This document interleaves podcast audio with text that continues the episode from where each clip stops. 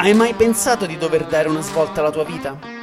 Ti sei mai chiesto dove e come potresti cominciare?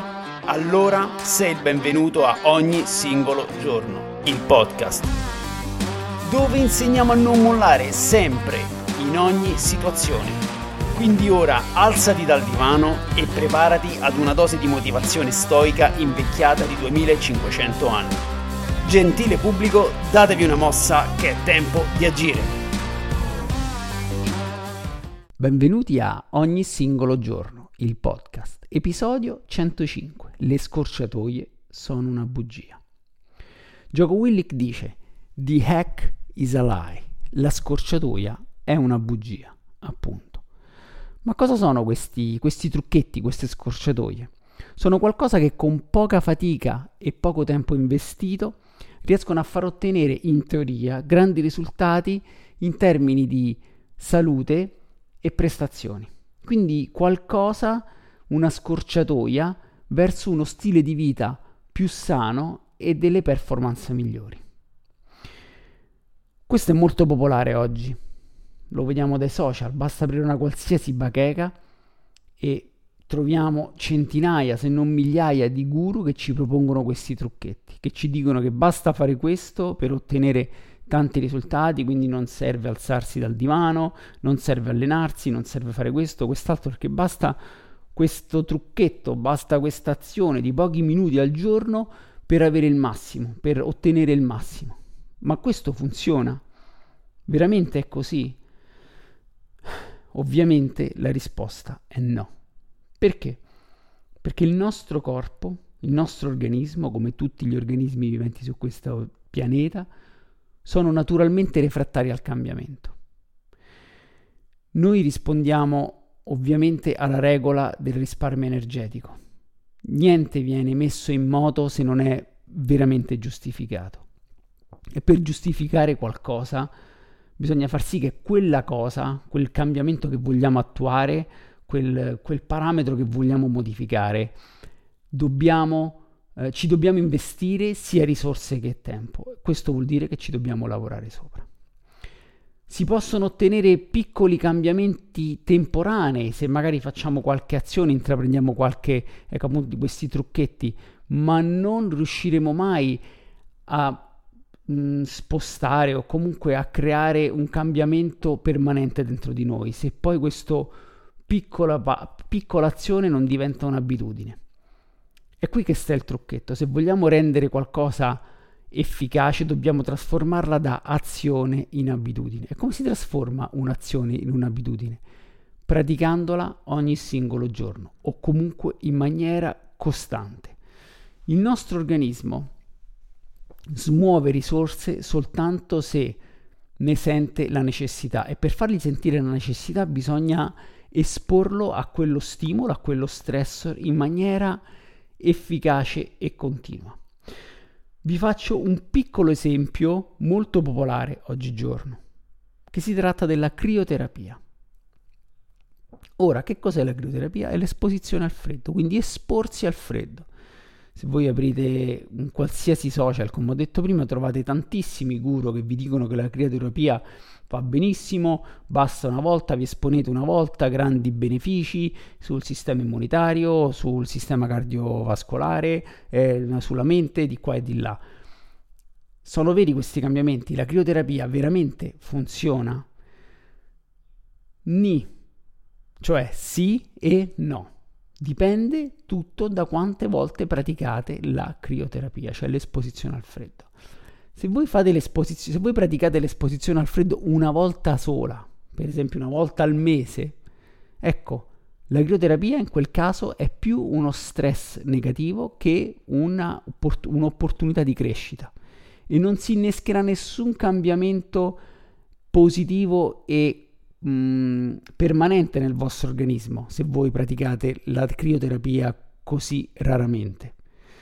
L'esposizione al freddo per essere efficace va praticata non dico tutti i giorni ma almeno 3-4 volte a settimana, minimo. Perché? Perché sottoponendo il corpo ad uno stress in maniera, diciamo, in uno, in uno spettro, in, un, in una quantità non letale ma sopportabile e abbastanza uh, frequente, il corpo potrà adattarsi mettendo in moto tutte le sue risorse per poter appunto contrastare quello stress e automaticamente migliorare determinati, determinati aspetti. Nel caso della crioterapia aumenterà, diciamo, ci sarà una modulazione del sistema immunitario, una, un miglioramento dell'apparato cardiovascolare e la capacità di concentrarsi in maniera più, ehm, più efficiente se utilizziamo il giusto mindset durante l'esposizione al freddo, durante la crioterapia. Tutti questi cambiamenti fantastici avvengono però soltanto appunto con la pratica quasi quotidiana. Ma la stessa cosa vale per l'allenamento. Inutile dire che se faccio un movimento ottengo tantissimo. Sì, è vero, se faccio un determinato movimento, se faccio un determinato tipo di stretching, di allungamento, di qualsiasi cosa, ottengo tantissimo. È vero, certo ma quello che vi vogliono far passare oggi è che basta farlo una volta o pochissime volte. In realtà qualsiasi adattamento a livello fisico, a livello metabolico, voglio dimagrire, basta fare questa cosa una volta e si comincia a dimagrire e bruciare grasso. No. Ovviamente serve tempo, servono risorse investite per far sì che il corpo cambi il suo assetto metabolico, cambi la composizione corporea. Cambiare composizione corporea è una cosa estremamente eh, pesante per il nostro corpo, è, è, un cambiamento drastico, stiamo chiedendo qualcosa di drastico al nostro corpo e l- il nostro organismo non lo metterà mai in atto se noi non abbiamo fiducia in quello che facciamo. E come possiamo dimostrare fiducia in quello che, che, che vogliamo fare? Semplicemente praticandolo il più possibile, ogni, appunto, ogni singolo giorno.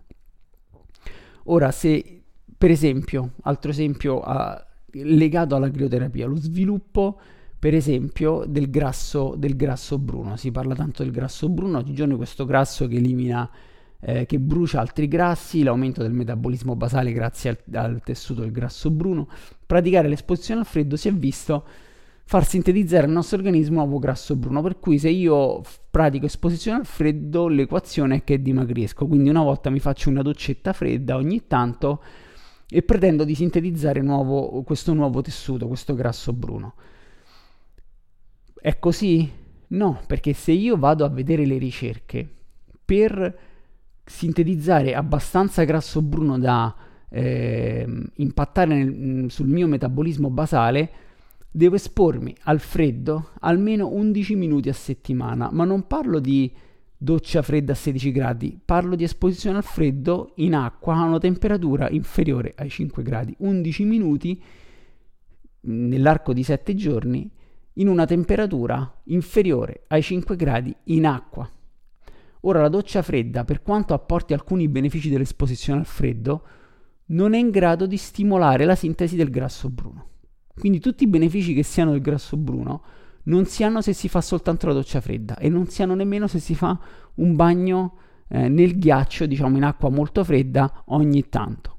Vanno fatti, secondo le ultime ricerche, soprattutto della ricercatrice Susanna Soldberg, che vi consiglio di seguire, almeno, almeno 11 minuti a settimana. E allora si cominciano ad avere i primi effetti. Se voi avete mai praticato la crioterapia in maniera abbastanza assidua o comunque avete provato a stare 2-3 minuti dentro l'acqua sotto 5 gradi, vedrete che non è uno scherzo, non è un gioco, ci vuole veramente una volontà di ferro per fare quell'esperienza. Con il giusto mindset, con la giusta respirazione, come per esempio utilizzata nel metodo Wim Hof, è possibile affrontarla in maniera meno, diciamo, eh, non pesante, però diciamo si gira intorno, si riesce un po' ad aggirare la parte più, più spigolosa dell'esposizione al freddo e si va in una sorta di, di, stato meditativo che è perfetto. È per questo che il metodo Wim Hof aiuta tantissimo nell'esposizione al freddo perché vi dà quegli strumenti per affrontarla in maniera più morbida possibile. Però anche con il metodo Wim Hof, stare 11 minuti, fare 11 minuti di esposizione al freddo a settimana di quell'esposizione al freddo è qualcosa che se non si ha una disciplina abbastanza forte, ma soprattutto una volontà forte, non è possibile ottenere quei risultati. Quindi non c'è trucchetto, non c'è scorciatoia in questo. 11 minuti sono 11 minuti. A volte possono essere 10, a volte possono essere 13, ma è comunque un tempo che non è possibile aggirare con nessuna scorciatoia. E io vi sto facendo un esempio soltanto de, de, delle centinaia di, di scorciatoie proposte per, per, attuare cambiamenti in qualsiasi ambito. Per esempio, vi faccio un esempio, quello del mindset, anche un altro, è un altro topic, un altro argomento molto caldo a livello di, di discussioni online, no? Cambiare l'atteggiamento, vedere le cose in un punto di vista diverso, sì, tutto bello, tutto fantastico, prova a pensare questa cosa e vedrai la tua vita cambiare. Sì, anzi, ni, posso provare a vedere le cose in una prospettiva diversa, ok, ci sta, ma se lo faccio una volta sola, poi me lo dimentico. È una cosa che faccio quando lo leggo e poi mi passa per la mente. Io lo devo praticare il più possibile. Faccio un esempio con, con la mia nuova passione, il Jiu-Jitsu, no? Brazilian Jiu-Jitsu. Se io praticassi il Brazilian Jiu-Jitsu una volta a settimana, vedessi le mosse, oppure peggio ancora, vedessi le mosse online, no? i movimenti, le tecniche, chiamiamole così, mm, sbagliatissimo, però diciamo, chiamiamole tecniche, queste tecniche online, le praticassi una volta soltanto, non avrei nessun miglioramento a livello di, di performance sul, sul, on the mat, sul tatami. Perché? Perché per, cons- per consolidare quelle tecniche, uno le devo capire, quindi devo vedere, devo capire perché si vengono fatte. E quindi già c'è uno studio dietro, devo capire perché quel movimento fa, segue quell'altro, eccetera, cioè devo, devo, riuscire a leggere la sequenza, ma soprattutto le devo interiorizzare, le devo metabolizzare.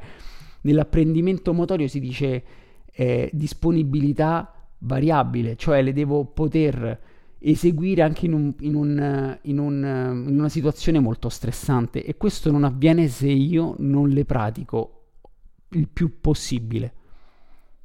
È per questo che è importante la pratica quotidiana perché devo dar tempo al mio corpo di assorbire le informazioni.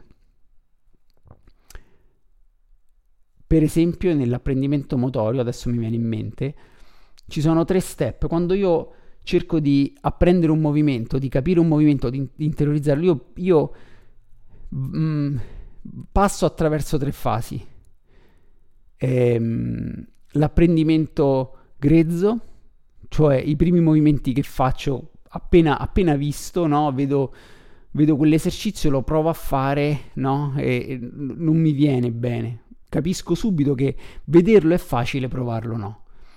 Quindi coordinazione grezza, coordinazione fine, ovvero riesco a farlo bene, ma nel momento in cui aggiungo una variabile in più, già la mia tecnica viene perturbata e poi l'ultimo step dopo ore e ore di pratica si chiama disponibilità variabile, ovvero quando riesco ad eseguire quel movimento in un ambiente, come ho detto prima, eh, stressante. Quindi se, so, per esempio, mh, mm, mi cerco di apprendere lo squat, la disponibilità variabile avviene quando metto un carico magari eh, mai provato prima perché sto provando il massimale e comunque riesco a mantenere una tecnica corretta. Oppure nel jiu-jitsu eh, riesco a mh, mm, mettere in atto la strategia che ho in mente nella realtà perché ho padronanza del gesto. Fondamentalmente è questo. Ma tutte queste cose bellissime che ci facilitano la vita tantissimo non si ottengono facendole una volta sola o peggio ancora vedendole e pensando di eh, già padroneggiarle. È impossibile. Il corpo umano non funziona così. Se vi stanno proponendo qualcosa che fatta una volta vi cambierà la vita, è, è, è una bugia. È esattamente appunto il titolo di questo, di questo, podcast, è una bugia. Io ho fatto l'esempio soltanto di eh, crioterapia e allenamento, anche il mindset. Sono tantissime, vi ripeto, le, le, le zone dove, dove si, vi possono consigliare delle scorciatoie. Nulla batte il duro lavoro, nemmeno il talento a volte batte il, il duro lavoro. Alcune persone, se ci fate caso, riescono a ottenere tanto con poco sforzo. Ah, que- so- sono due casi, o sono persone molto allenate, per cui torniamo al punto di partenza, o sono persone con il talento. Il problema del talento però è questo, che se io capissi di avere del talento, il lavoro che andrei a fare sarebbe molto inferiore rispetto a una persona che sa di non avere il talento per cui lavora il doppio. Ovviamente la tempesta perfetta, diciamo, è che io so di avere il talento, ma comunque lavoro tantissimo. Ed è lì, è lì che nascono le eccellenze, è da lì che nascono i top player, no? Quelli che vanno alle Olimpiadi e vincono, vincono le medaglie, gli operatori eh, dei reparti speciali più, più performanti. Quello è dato dal talento più l'impegno, ma, ma il talento soltanto non basta per arrivare a un livello accettabile, serve comunque l'impegno, è una, è una variabile dell'equazione che non possiamo togliere per ottenere il massimo.